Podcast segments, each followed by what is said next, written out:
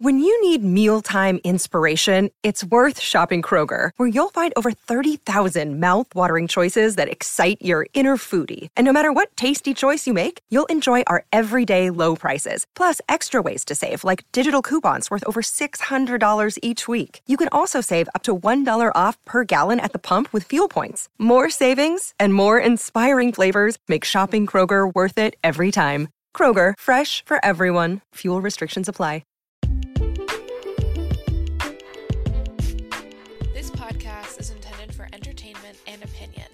Nothing discussed is meant to be a substitute for mental health treatment.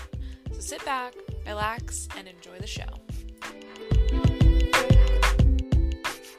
Hello, and welcome to Psychologically Minded.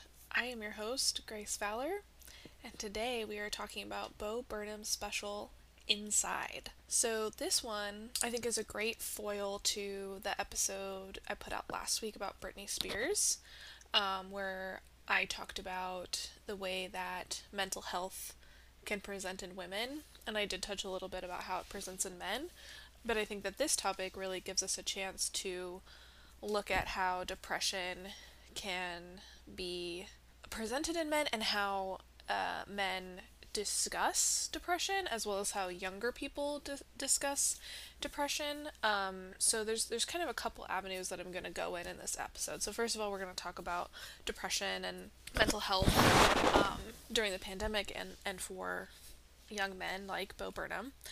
I also want to spend a little time talking about um, how we address suicidality in media, as well as gender, how like gender was performed in this special, and then I'm going to talk about some criticism that I I saw about like white liberals performing social justice and then I'm going to kind of talk about the themes of some of the songs that Bo includes in the in the special. So basically, uh, spoiler alert if you haven't seen Inside yet, it's been out for a couple of months. It is available on Netflix. Um, and the songs are available for streaming. So if you haven't seen it, a pause now. I recommend you go watch it and then come back and uh, you know engage in in this conversation. And I do want to say like sh- right away, I absolutely love the special. I was blown away. I laughed my face off, uh, especially at some of the songs about interacting with your parents. I, I really loved it. I really, really loved it, and I thought there was a lot of good stuff in there. But I also want to talk about it, and I want to talk about some critiques, some aspects of it that could have been done differently. And, and so as I go into that conversation, I think it is important to remember that not every piece of media is made for everybody, right? There is an audience that Bo Burnham is writing to when he creates his content. And I think that I am part of that audience. Like, I think he's writing to younger white people who identify as more progressive in their politics, and so, you know, that's I kind of fit into that audience. Um, so if you fall outside of that audience, it may not be as accessible to you, and so I think that's important. That you know, sometimes when we critique media or when we when we critique performances, it's because that wasn't for us. uh, you know, there's some aspects that are missing, but it's not possible for every piece of that media to be for every person. So that's just to kind of center the conversation. So if you haven't seen Inside or you're not familiar with Bo Burnham and you don't think you'll be watching it, um, a kind of quick summary of it is, you know, Bo Burnham is a comedian. Um, he typically creates like musical, like comedy songs and during the pandemic he filmed wrote directed basically d- did as much of the work as he could on filming the special by himself in his home um, during the pandemic and so a lot of the content of the special revolve around the pandemic the social justice movements happening during that time um, as well as like autobiographical content about burnham's own life so that's kind of what we're working with so to start off just kind of talking about mental health and how the, it's represented in this special. Um, you know, there is some, there is a truth to like mental health issues being more prevalent during the pandemic. In a report done by the Kaiser Family Foundation, um, rates of adults who reported depression uh, increased, uh, depression or anxiety increased from about 10% pre pandemic to about 40% during the pandemic. Um, young adults, so 18 to 24 range, were more likely to report um, substance use and suicidal thoughts during the pandemic, which can be connected with depression and, and adults who had uh, a loss of a job in a household. So that means whether you lost your job or your partner or you know someone else in the household who was supporting the home lost their job adults in those households reported higher rates of anxiety and depression uh, in the pandemic than those who did not lose a job in the household so basically to sum it up uh, the pandemic was really bad for mental health and we saw increases in in people reporting depression anxiety uh, and that being connected to certain demographic factors like age or or loss of jobs. Um, and in this report from the Kaiser Family Foundation, they also cite previous research um, that was done during the Great Recession.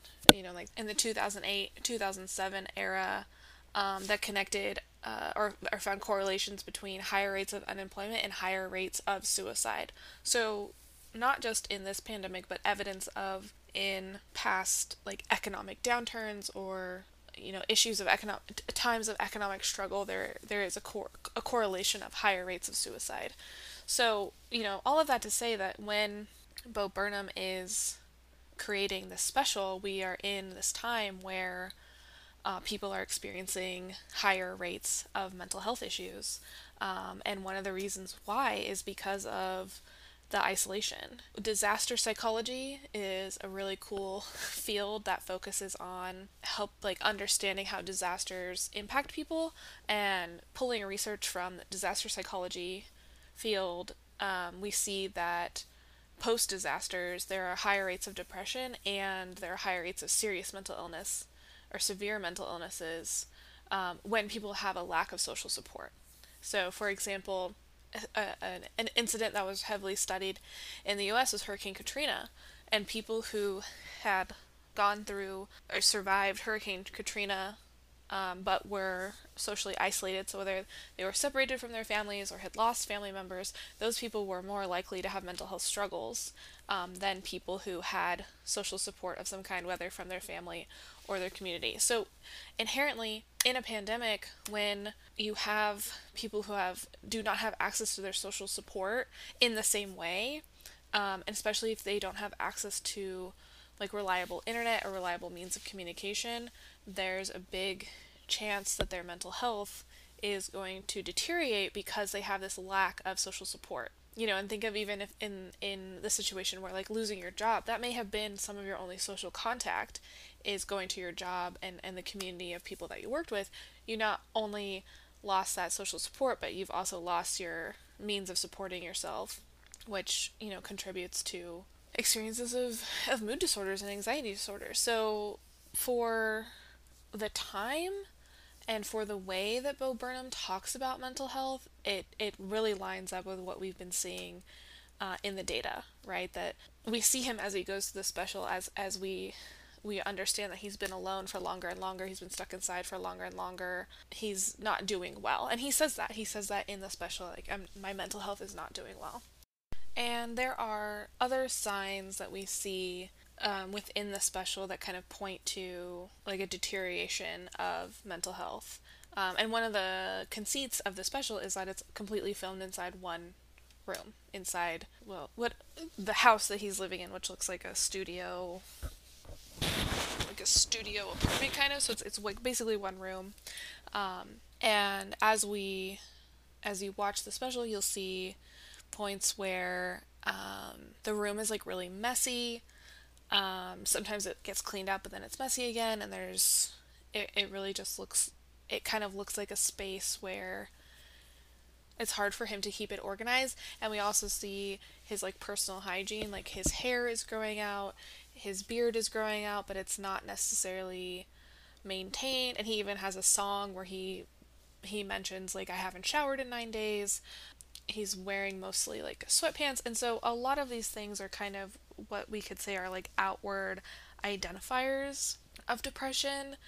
And you know from a like a clinical perspective you know those are those are important assessment tools right to kind of you know speaking from a clinical perspective myself of like those are things that i might ask people about or i'd ask my clients like you know what's going on with you? I'm noticing these things um, that people may not connect to their own experience of mental health Um, and so I, I wanted to share a little bit of some of this research I found about how mental or what depression specifically can look like in men. Um, because as I talked about in the last episode, um, some some of the uh, hypotheses for why there's data that shows that women are more likely to be depressed with or diagnosed with depression has to do with like the way that men are able to communicate and or the way that men are able to seek help and they may not always be able to seek help or communicate depression in a way that would result in them getting a diagnosis of like major depressive disorder. So one of the ways in that this I guess like a miscommunication of symptoms or a miscommunication um, of what's going on can present um, is the way that men might use the word depression to describe a really wide range of emotions.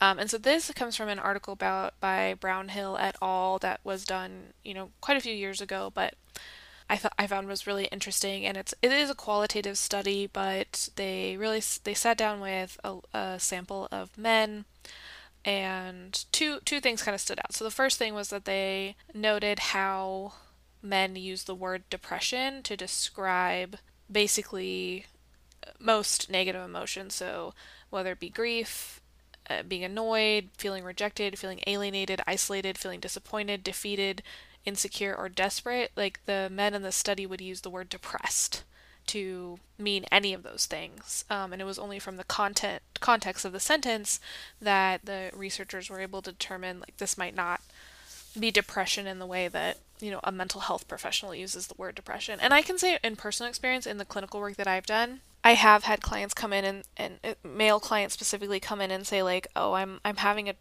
like i'm having depression or i am depressed um, and then you go through your like you know checklist of symptoms and they don't identify any of the symptoms and then when you like really get down to the nitty gritty um, they, it really turns out they were using that word to sometimes just mean like general sadness um, or they were using it to mean you know a variety of other emotions that they maybe don't have the language for or that don't feel as accessible. And so I, th- I think it is interesting that that the word depression can kind of encount like encompass so many feelings for this population and i i don't know if this is true so much for younger men or younger people who identify as men who you know hopefully have grown up in a society that's has a, more access to mental health and mental health language and resources. Um, but you know, for this particular sample in particular, and, and from some anecdotal evidence I've seen, depression is almost like an ex- an acceptable way to describe nuanced feelings. So it, it kind of becomes this like blanket term. Um, the second thing that kind of came out of the study was the way that um, Brownhill and their team kind of built this model of like the escalation of experiencing depression, um, and I found it I found it really interesting. And basically, as you move through each tier, there's an acknowledgement of like the tier before it didn't work to uh, alleviate the experience of depression, so that the male person is like having to kind of escalate their coping skills. And this is this is in the context of the article, it's like a mal it's maladaptive. Like they're not good coping skills or not helpful coping skills. And this is evident in that the final step of the model is suicide. It's like suicide as the ultimate escape. So basically they, they describe the first step is avoidance. So just like avoiding thinking about feelings of depression, avoiding or avoiding thinking about like situations or people who who may bring up feelings of depression. Then the next step is using substances to numb. This is this would be like lesser substance use. So this this might not include like if we're talking about alcohol, right? It might not include like drinking until you pass out, but drinking you know regularly enough to be able to like kind of numb the feelings of depression. Then the next step up is um, escape, which the men in the study identified escape behaviors as either like increasing substance use or engaging in things like cheating on their partner or staying late at work. Basically, any type of behavior or substance use that's going to help you to feel like you've escaped from the depression. And this is like an escalation from just being numbed to it, right? Because if I'm numb to it, I'm still acknowledging that it's there, but if I'm escaping, I'm like trying to even deny that it's there. Um, then the next step up was acting out, but through either retaliating against the self or others as a release. So men in the study identified like you know, kind of bottling up their feelings until they blew up at a coworker or blew up at their children, or even in some cases engaging in self harm. against themselves as like a retaliation to themselves. Um, with then again the final step being suicide, which was described as almost like the ultimate escape. Um, and a lot of the men in the study had had male friends who committed suicide out of the blue. Like they described it as like I didn't know anything was wrong. You know, he just went out to walk the dog and the next thing I had heard, you know, he he was dead. He had killed himself. And so it's also this interesting way of like that this like escalating through these steps of behavior is a way to, to push down the feelings so much or to deny or to hide the feelings so much that when you reach if you reach the final step of attempting to end your life no one sees it coming because you've been doing such a good job of escaping or numbing um, your own feelings. So that's kind of i think one of the ways that depression in men can look so different is that there is such an emphasis in repressing or pushing down or or like dealing with it you know like just deal with it. Which i think and this is just my opinion but my opinion is that i think that will ch- is changing for younger generations because there has been a shift in the way we talk about mental health particularly for men um, and there's more of an acceptance of like understanding and discussing and processing feelings, which I would say is one of the benefits of Bo Burnham's work is he's pretty explicit about being depressed or having anxiety. And in fact, during the special he talks about the reason why he hasn't done live performances in over 5 years and it's because he was having panic attacks uh, when he was on stage. So he's he's openly saying this is the type of mental health struggle I experience. Um, this is how I experienced it in the past, this is how I'm experiencing it now. As well as kind of showing us by letting us look inside, right? Of looking into his space and seeing the way that he uses his space um, and maybe at times struggles to maintain himself in his space. He's letting us see, like, it's almost like a nonverbal confirmation of his mental status.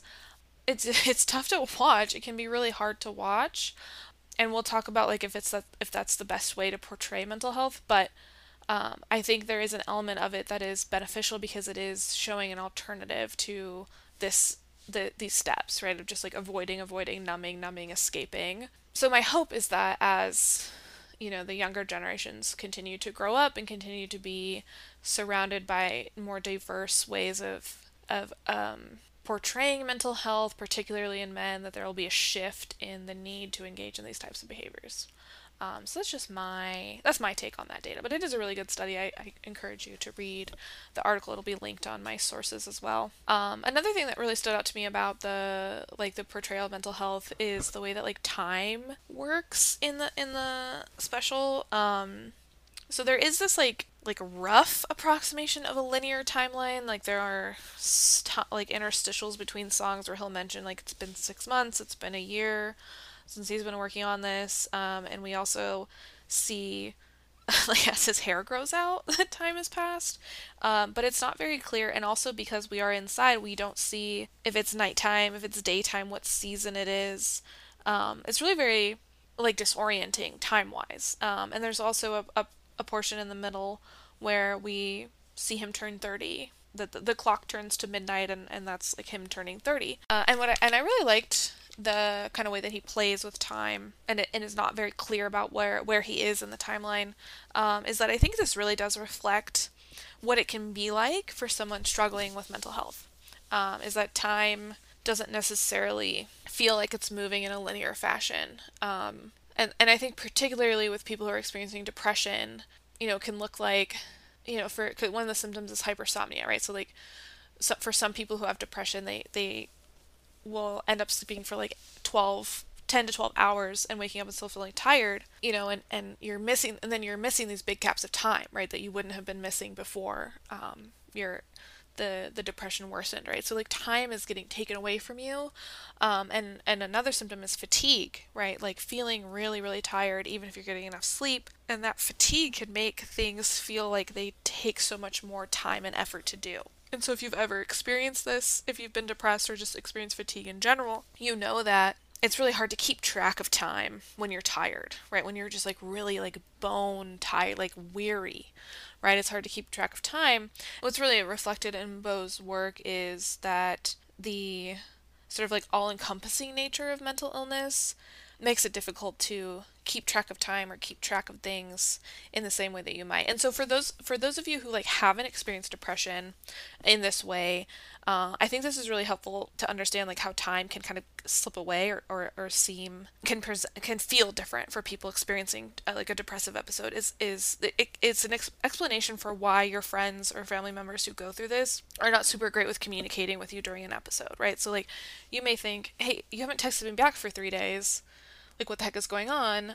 But the reality is is for that person it may not have felt like three days or the effort required to engage in like a social interaction like texting you back um, is too overwhelming. It's too much. Like and it really is. This isn't you know i, I hope this doesn't sound like a joke like oh you're too tough you know? Like no this is real like like fatigue is a real symptom of depression. Like in a way that impacts your life. Like to be diagnosed with a depressive disorder, we have to show evidence that your symptoms impair your life. So your fatigue is impairing your ability to interact with people that you normally would have or or to, you know, go to work or perform daily activities.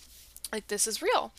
And and we also see like fatigue play out in, inside as well. Like there's some scenes where he's like laying on the floor, you know, he's laying down when he's speaking, he's having trouble, you know, it seems like he's he's having trouble like gathering himself.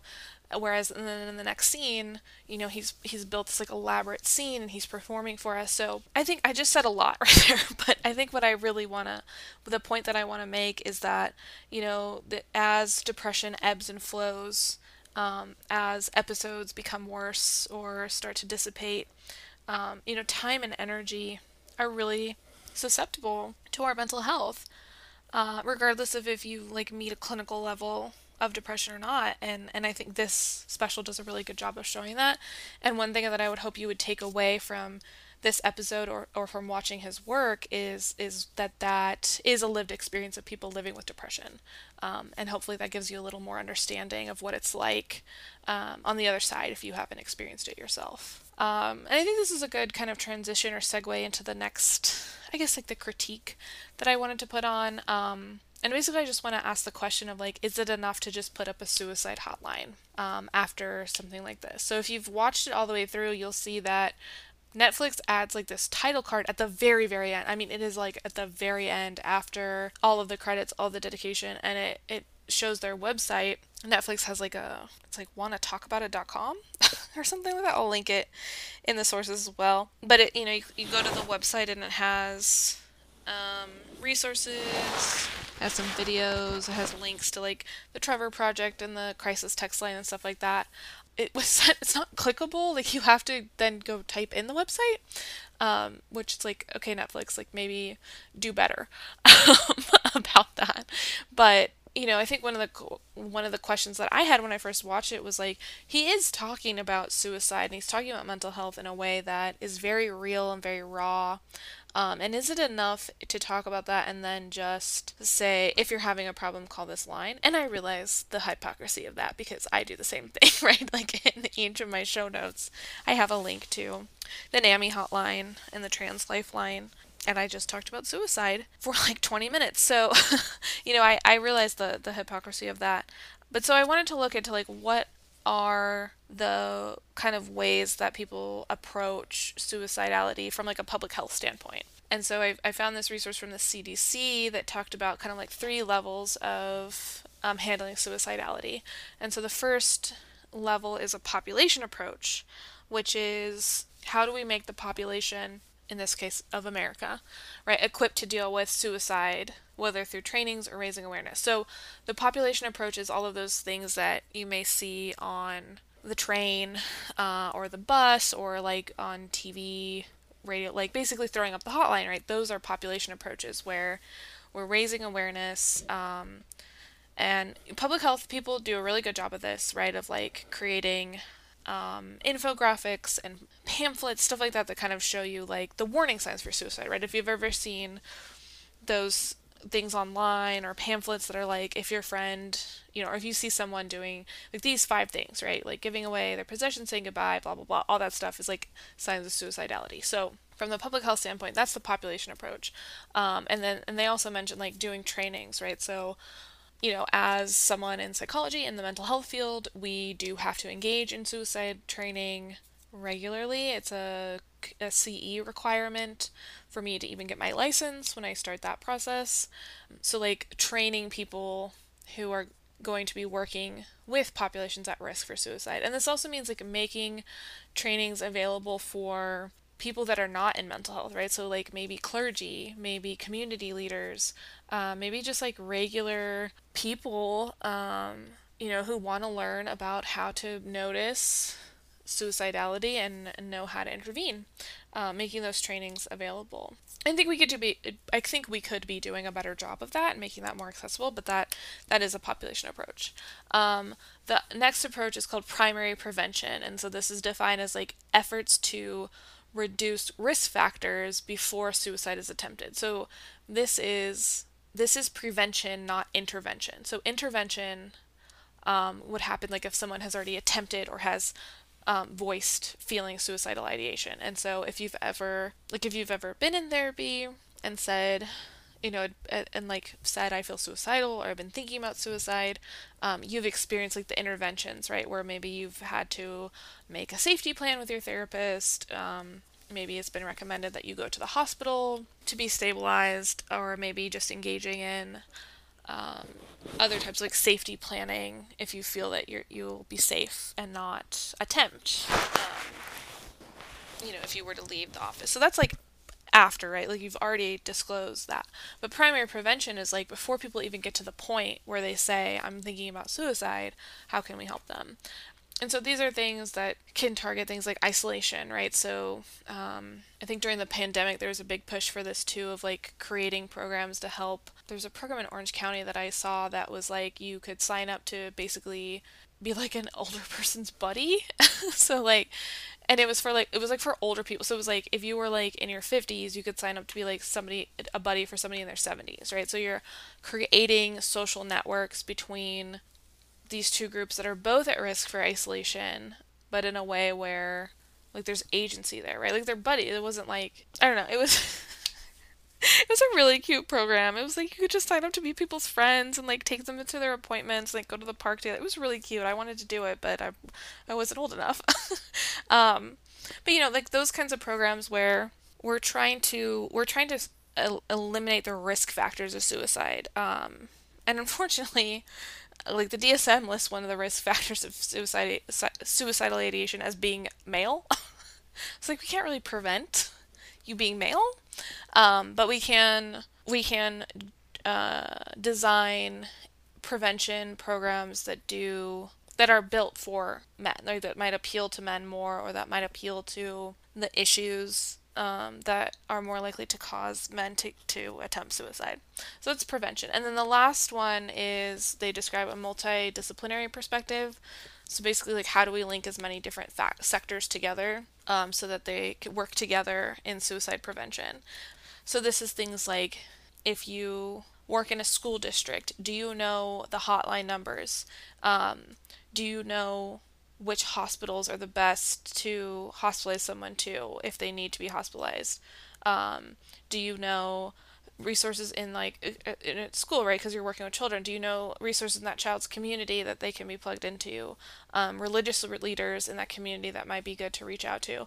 So basically, wanting in order for no one to fall through the gaps, we all have to work together so there aren't any gaps, right? And this is kind of one of the conversations that I've come up with in regards to like defunding the police is like instead of sending out just a law enforcement officer, what if we sent out people who are trained, who know the different resources that are available to someone who's actively suicidal so that they're not put in harm's way.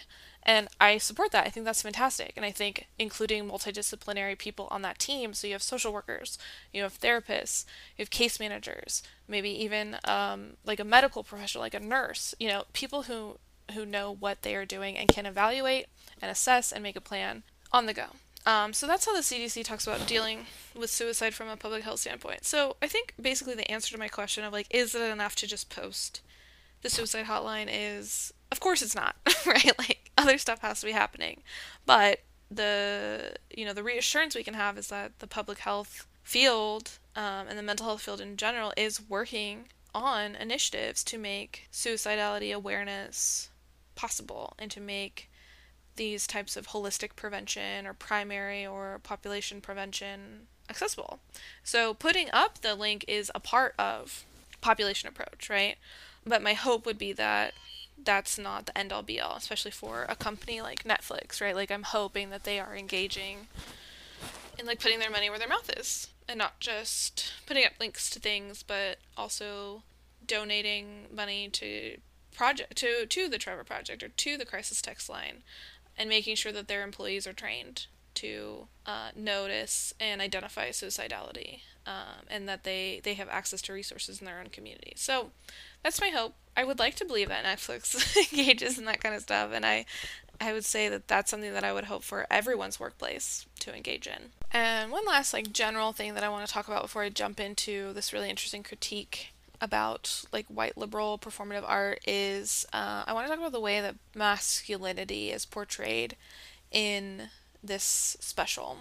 And I have to say, huge fan. Love the way that masculinity is portrayed. I would say that Bo uses his body and like his body and, and the clothes that he wears or the lack of clothes that he wears um, he uses it in a way that would we wouldn't code traditionally masculine there, there's a vulnerability to it right like there's there's many scenes in the special where he's only in his underwear or he's only wearing uh, like a t-shirt uh, and there's even in one of the songs where he's talking about a white woman's instagram where he's wearing like overtly feminine outfits um, and posing overtly femininely. And that's that's like communicated to us through the song and through his expressions is like that he's doing this on purpose uh, but it's not in a way where it's like I don't know. It's it's not over the top. Like he's not doing drag, right? Like because drag itself is its own type of like gender performance and, and commentary on gender, which I think is fantastic.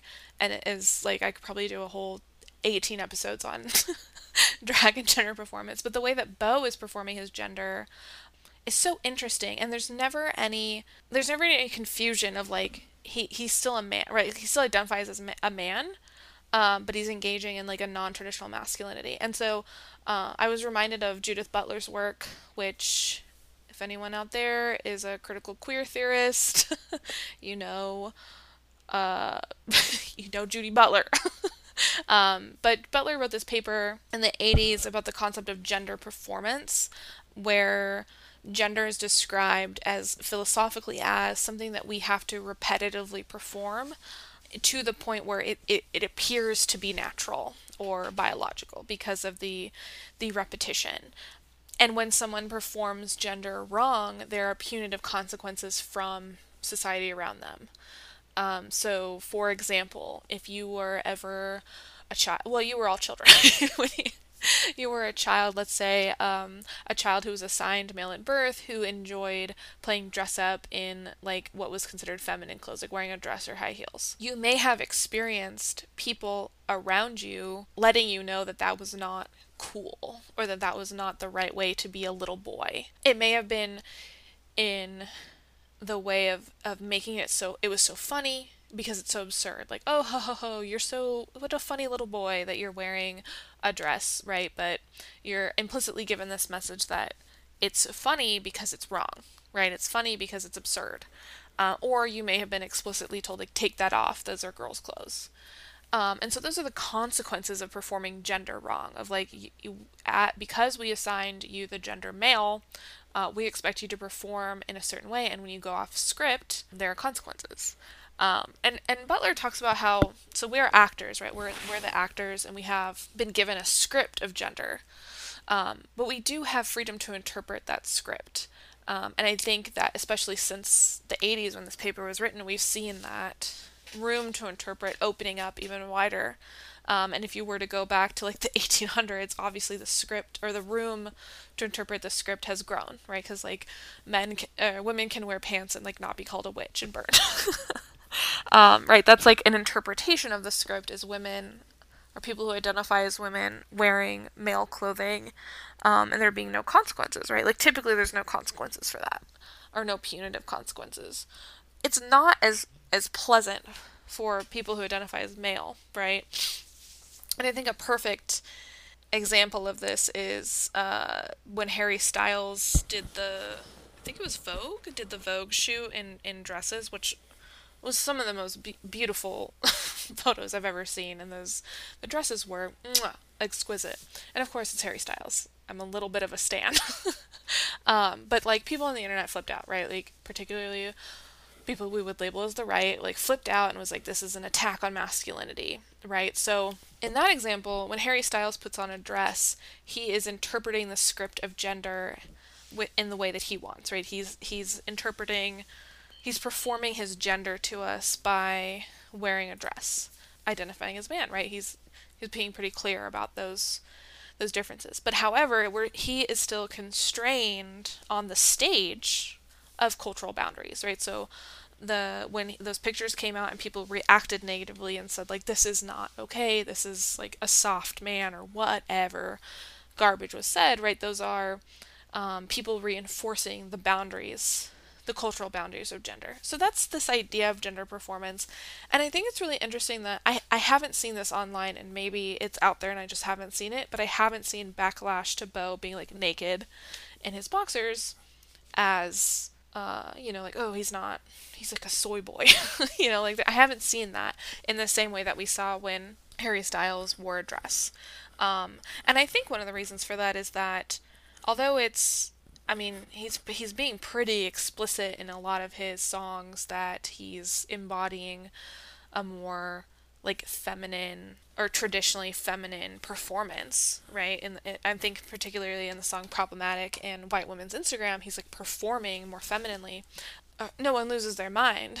And I think it's because he's wearing boxers, right? He's wearing underwear that's coded masculine. And so I wonder of what would be the reaction to his songs or his performance if he was wearing, you know, if he was in his underwear but he was wearing a bra, right, which is like coded feminine. Would people be as upset even though nothing else has changed about the actual performance and the choreography? It's just the clothing on top of the body that has changed. Would people still be upset about that? Um, and I I think yeah, I think people would, and I think that's kind of where Butler talks about like the freedom to interpret is you know the the boundaries of the stage are like pretty explicit gender norms or gender roles, but within those implicit things we have room to play, and so Bo can play with like presenting implicitly presenting a performance that's more feminine and there's no punitive consequences for that because it's implicit. But once you step over an explicit boundary um, then the culture will reinforce its boundaries. So I just, you know, I love this kind of stuff. I love gender theory, stuff like this. Um, and as I was watching it, I was just like blown away by basically the way that Bo performs his gender. Um, and I was really, I was jazzed. I really liked it. And I thought that it was a really, I think it's a good kind of like role model um, or kind of like a good setting the tone for the way that, that men can engage with their bodies. All right, so moving on to kind of like the last piece of criticism about Bo's work, um, I do have to credit a lot of this, or all of this, to um, this fantastic YouTube video watched by FD Signifier, which I have linked in the sources as well, and I highly recommend you watch it because um, I'm not going to summarize everything that he said. But he sets up this concept which he calls white performative liberal art, and basically like this concept that when white people who are what he calls liberal, and he specifies like basically like liberal on to the left, like anyone on the left, that white people in that realm of like the political sphere are like definitely well meaning in the way that they engage with like race and social justice um, but they tend to kind of center themselves still within the narrative right so and this is really illustrated in, in some of the songs in Bo's special where he i mean he pretty explicitly states like you know he has a line where it's like you know, white men have been speaking the, in America for the last 400 years. Maybe I should shut up. And he's like, no, because I'm bored and I want to make money. Uh, that's a paraphrase. um, but so this the in the video, FD Signifier is making the case that you know um, this this is a, a byproduct of what he calls white habitus, which is just kind of like the way that, that whiteness pervades every aspect of your life, particularly like when you are a white person who does not interact with non-white people. So you grow up in isolation. Your whole uh, from like non-white people, you grow up with this sense of self and this sense of the world that like whiteness is the norm, and anyone who fails to meet the criteria of whiteness is like not doing a good job, and that you know, he he does say that like Bo does wrestle with this in inside, but it's hard to like completely divorce yourself from that when you're a white person. And like I'm a white. you know, I'm I think I fall under this category that signifier is talking about and there is a truth to it right of like this i like it is hard to kind of pull yourself out of the white habitus out of the the way that whiteness pervades my life and to consider like how a non-white person which like even using the term non-white as like as like everyone else is the same because they're not white is an issue. But you know what i mean? Like like i it's hard to take perspective of if you were non-white how would you perceive me or how would you perceive what i'm doing so basically, you know, this video kind of set up this concept of, of like making art that centers or, or is attempting to center social justice that uh, can be very performant. Like it's in performance only. There's no action associated with it. There's no even like decentering of the white person to make space for other people. Um, and that's just something to be aware of when watching something like Inside. And that's what, what I set up at the top, right? Is, is like um, this content was made for white people. Um, and like Bo is talking to white people when he says stuff, when he says some of the things that he says in the special. And I think it's up to white audience members of this type of content to be aware of that and to like continue to wrestle with what does it look like to decenter myself from the conversation of racism right? That it's literally not about me. And and like and and when i make it about me what harm does that do to communities uh, particularly communities of color? So it's just like something to keep in mind when watching this content and that's why i said it's so important to remember that like not all content is made for all people.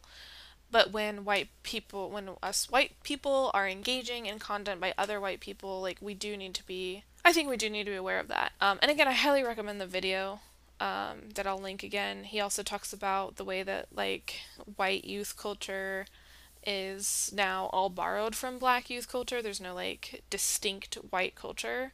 I he explains it so much better. um, but I just thought it was really, it's just really interesting and interesting perspective. So yeah, those are kind of, those are kind of, I guess, what I would say like the outside factors that I see either influencing Bo's special or being like the lessons that we can walk away with from his special. Um, but I do want to take a, a, minute to kind of break down some of the major songs just because that's the bulk of the content. Um, so I'm going to go through a few now. So one of the first songs is called Comedy, and this is this kind of sets up i think this the tone about the social justice side so the first song sets up the tone just in general for the special, but this this song in particular sets up the tone about the like systemic stuff. Um, and basically, the conceit of the song is that Bo is questioning his career as a comedian and like, can he do any good? Can he save the world with comedy? And there's some lines in there that I think are are um, that I this is going to sound so bad, but I'm, I would conceptualize as like protective narcissism, um, right? Because he talks about like you know only i can do this or like i'm like the one of the chorus lines is like i'm literally healing the world metaphorically right? Like, like i'm literally doing good um with my work. And there's this idea of like and i think this is it's i'm saying narcissism but like i'm gonna throw the protective in front of it because i don't think it's bad. Like i don't think it's a harmful form of narcissism but i think it does illustrate that for uh, for people who maybe are creative or I think not even for creative, just creative people, but I think like for a lot of us who question like, is what I'm doing enough? Having that protective narcissism, like yeah, I can make a difference, like kind of keeps you from burning out and spinning out, right? Of like, if if Bo is not able to believe that his comedy can help people, then what is the point, right? What does he have to do with his life? And so, and I, I, I think it's very vulnerable, but I also think it's like kind of affirming of like, yeah, you sometimes you need to believe that you are a savior so that you can like still get out of bed and, and do what you need to do.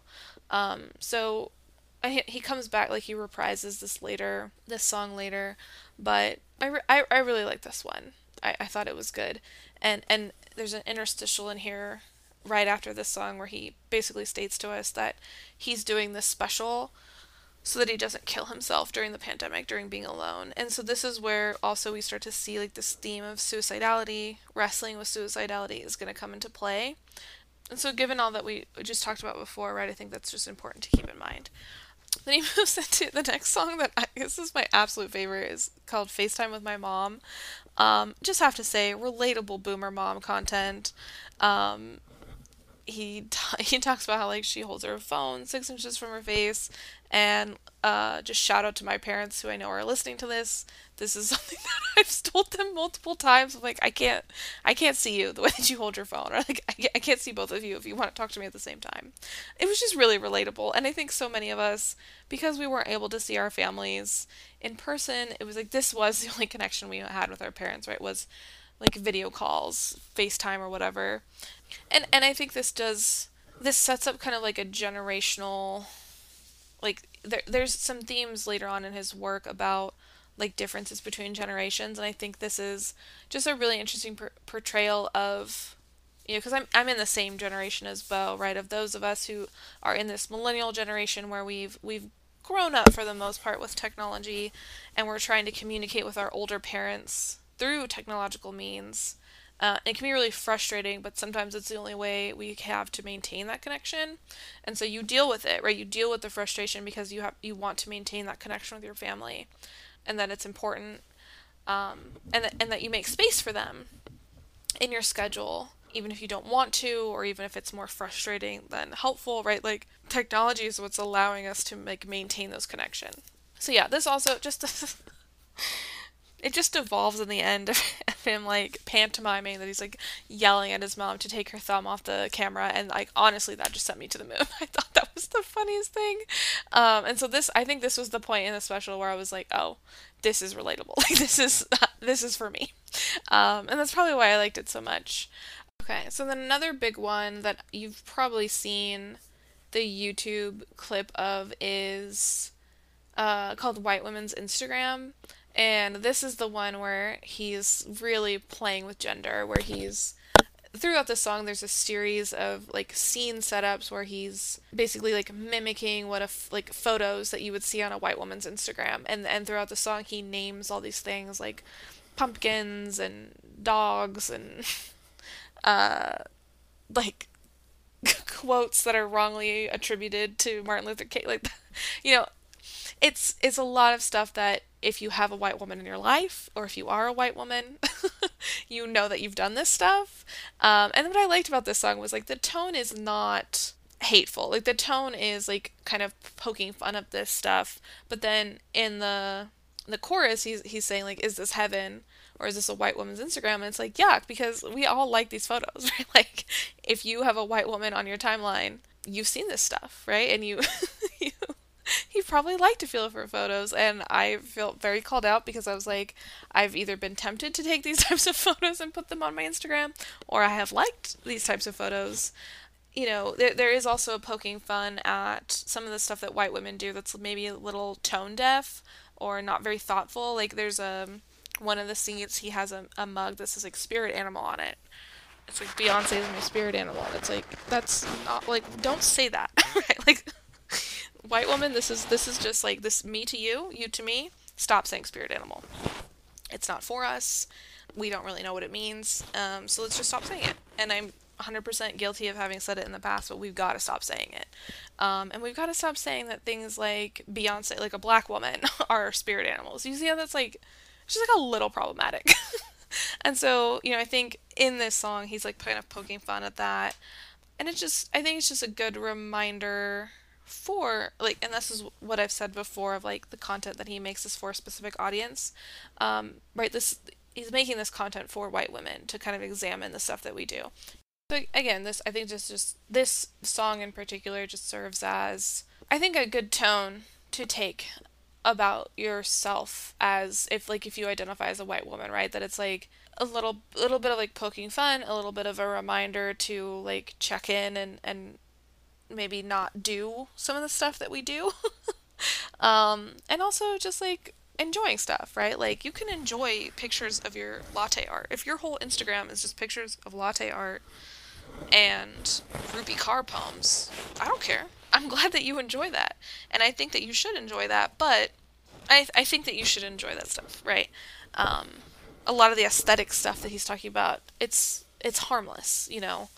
Um, it's just enjoying it's just enjoying things that you want to enjoy. But when you're enjoying things and you're not able to critically examine them and you buy the Beyonce's My Spirit Animal mug because it looks cute, just like take a minute to think about if that's appropriate or like what is that message really saying. The next one that, that I thought I found very interesting from a a mental health perspective uh, was the unpaid intern bit.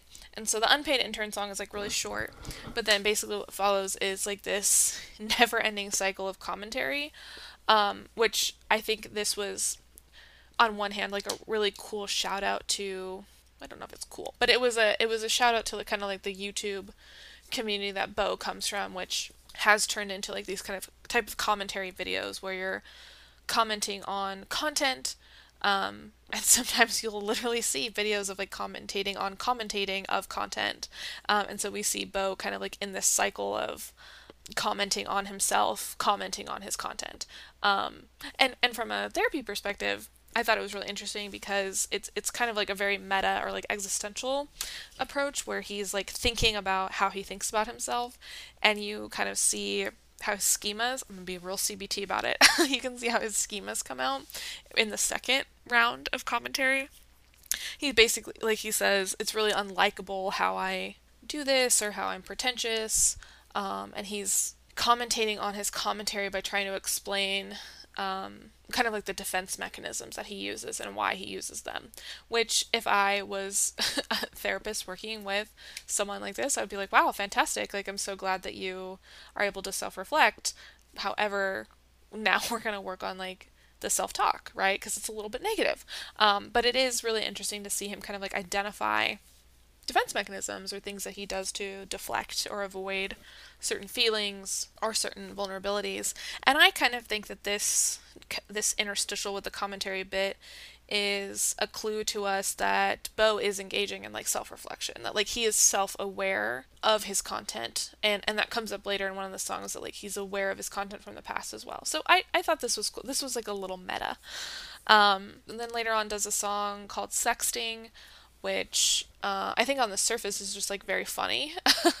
He's like describing this, like the, the attempts of engaging in sexting with a partner, um, and doing things like using emojis and those being misinterpreted. But what I thought was really interesting was um, it really highlights like like the insecurity of engaging in, in sexting or like develop trying to develop intimacy in a digital world. Like for example, in one of the first verses, he is saying like he sent an emoji back and she hasn't responded and he's like a little concerned about the message that it sent uh, until she responds and it's okay. And there's this insecurity of like he doesn't know how she's responding in real time. And and you know when we have to develop intimacy one of the ways that we develop intimacy with people is being able to like see them reacting to us right? And and and knowing you know how our words are landing with them and being able to make not only like eye contact but physical contact. And when you're engaging in sexting or other types of like digital intimacy like dating online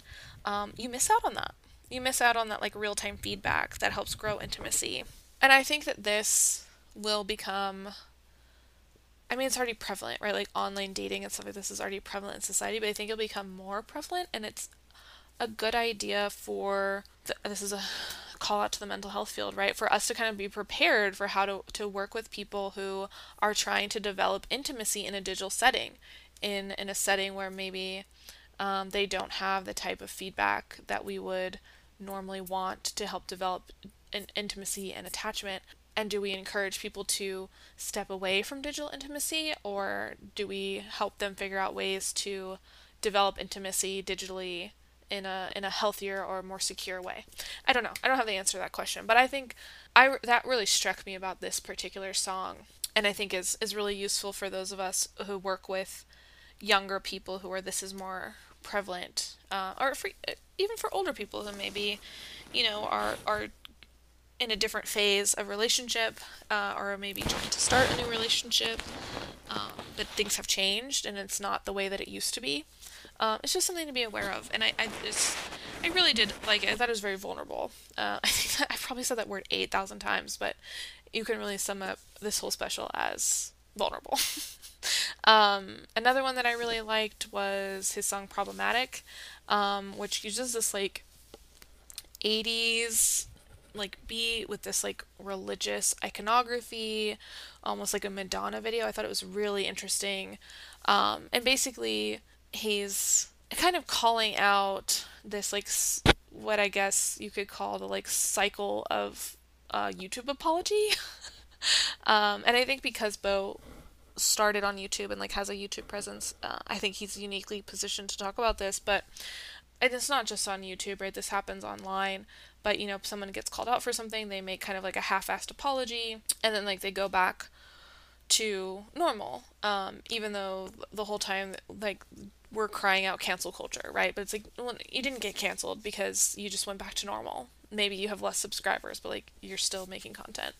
Um, so this whole video is just really parodying that, and um, it's like a very sexual video or or performance. Like, I mean, he's like wet the whole time.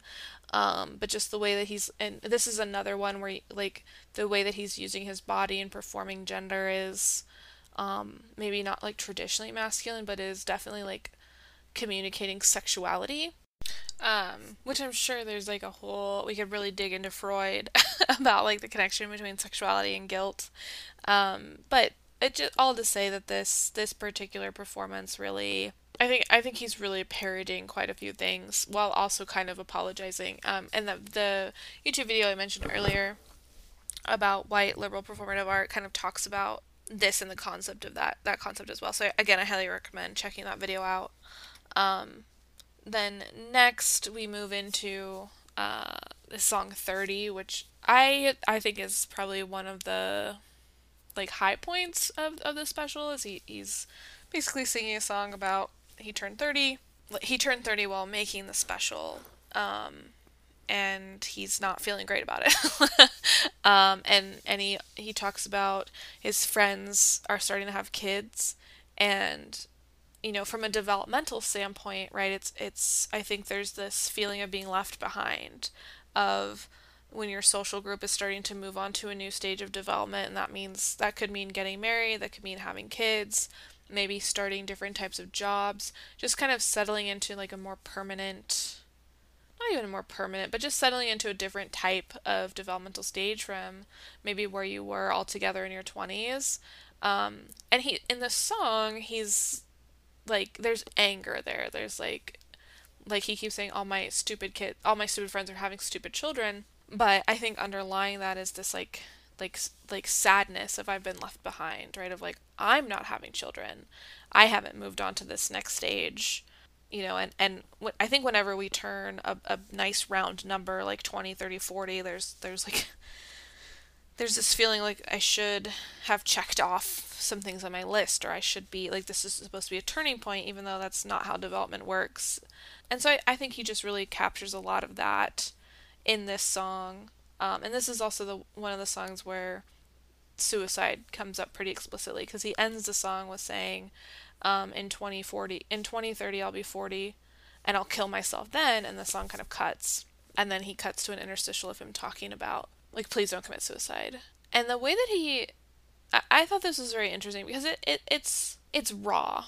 I mean it's honest. Um like he's talking about what the pull is to commit suicide of like wanting the out but of saying like not to do it and that he's had people close to him do it and, and you know it's not fun for the people who are left behind. Um, and this is where I think you know I would have liked. This is where where I would have liked to have seen like a little more of an effort uh, with regards to like the helpline stuff, right? Of like maybe we could have flashed the number here, or maybe this is where Netflix can have a pop up for you to click on the link, or whatever it is. But this is I think this is another critique I have of this is like th- this was such an intense portrayal or discussion of suicide and I know that it's part of his art and it's part of his self-expression, but I think there can be a little more context around it, a little more follow up for resources. So that's that's just something that I something that I noticed. Um, so then a few songs later, there's this scene we see where Bo pulls out the sleeper couch and he sets up his bed and he lays down. He's looking at the door and the the light from the door is shining in his face and he falls asleep. And all of the songs from here on out, I think, are this idea of he is asleep. He's asleep and this is why things are kind of like falling apart and these these songs are a little more um, what's the word? Like i guess like existential or they they just feel a little more mood incongruent. Um, like he has two songs where he's singing about feeling horrible like feeling like like a mess feeling just at his all-time low. But the the tone of the song the, the the the music itself is like really upbeat. The lights are bright it's mood incongruent, right? Because he's he's he's saying he feels one way, but he's he's showing it to us in a, a different way. Um, and so this is where I think it's like he's he's telling us that he's he's in a different place. Whether that means he's fallen asleep or he's just fallen deeper into himself, he's he's falling somewhere. One point earlier in the special, he said something about um, I feel I only feel okay when I'm or actually no right a few songs later he says I I only feel okay when I'm asleep, and I think this is him kind of showing that things have gotten so bad that even when he's asleep, he doesn't feel okay, or that things are kind of like invading his his one like refuge. And so there's a couple of songs in this section. There's the "Welcome to the Internet" song, which I just I just have to watch it, and he just he really talks about how like the internet is bad uh, because there's just there's too much and the way that the algorithms on the, the social medias we're on um, and then for these generations who have grown up on the internet, we just are inundated with content, information over and over again, and it's it, it gets more and more extreme. Um, so I, I just, you know, my only comment about that is just like, I think it is a really good kind of description of, I think it is a really good description of like what it's like to be on the internet and um, to maybe not be aware of its impacts on you. And then the last song that I want to talk about toward the end is, is All Eyes on Me, which is, I would say, probably one of the scariest or most intense moments of the special. And when I first watched it, he's in this one, he's kind of emulating a live performance as if he were back on stage. And this is where he talks about like he was having panic attacks, that's why he stopped performing, and he was finally at a place where he felt ready to perform. And in January 2020, he had made the decision that he was going to go back out on tour. And then, like, you know, that didn't happen because of the pandemic. And there's this intensity in it. He he's he's has the camera really tight on his eyes. He's looking in at you. He's looking at the audience, and he's kind of asking you to watch him fall apart. Um, because the the end of the song is that he picks up the camera and he starts spinning it around and he's like like he's yelling at the cam- at the audience to participate. Um, and there's a line where he's he's asking the audience like heads down pray for me and it like the the emotion in that was like it was just so intense and it was I've almost felt like that was more of a cry for help than than the song about turning 30 and killing himself. Like there was there was something about that song that was just like begging you to help him or like begging you to, to just watch him, to observe him and um I think there's that pull for people who perform, right? Of like like all eyes on me, right? Watch me. Whether I'm doing a good job or not, whether I'm falling apart or not, like watch me. I need your eyes on me to keep me contained. And so yeah, I think I think some one thing that really pulls me to this song too is is like this is a, a an expression of emotion that uh, although intense and almost a little scary is necessary and I think can continue. You know, if we're talking about this as like a good representation of mental health, of like, you know, you got to get that out. You have to get that feeling out. And if you're having that feeling, you have to tell someone about it. He tells us right in the special, but if if you're not a performer, you're not able to do that. Like, you need to talk to someone. You need you need to have someone in your life who has their eyes on you and can contain you. And sometimes that needs to be a therapist.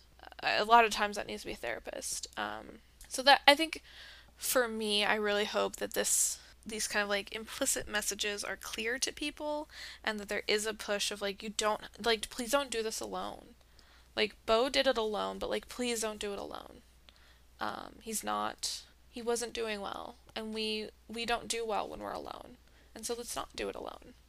Basically, in conclusion, he wakes up after the song, and this is he's kind of coding to us that he's back in the real world. Like he had almost like this cathartic release in his dream, and he's back in the real world.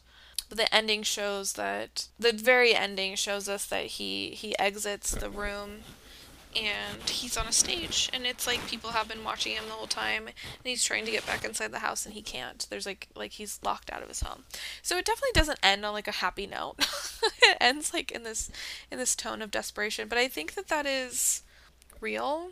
I think that it's I think it's very authentic, um, and I think that if you are able to watch this type of content and engage with it, that you learn from it. You learn to see that you don't have to do it alone. That or or, or that you see like some solidarity and that the pandemic was really hard. It was really hard on us and it was really hard on our well-being. Um, and that you're not alone. You're not alone in it. It's not just it's not just that Bo went through it with you, right? It's like we all we all went through it together. Um, and I guess, okay, now I'm just getting a little wishy washy, but so I think this is a good place to wrap it up. But basically, I had a lot of feelings and a lot of thoughts about this special. I really loved it. I really encourage you to watch it um, and to engage in it with, with a level of like analysis that I did.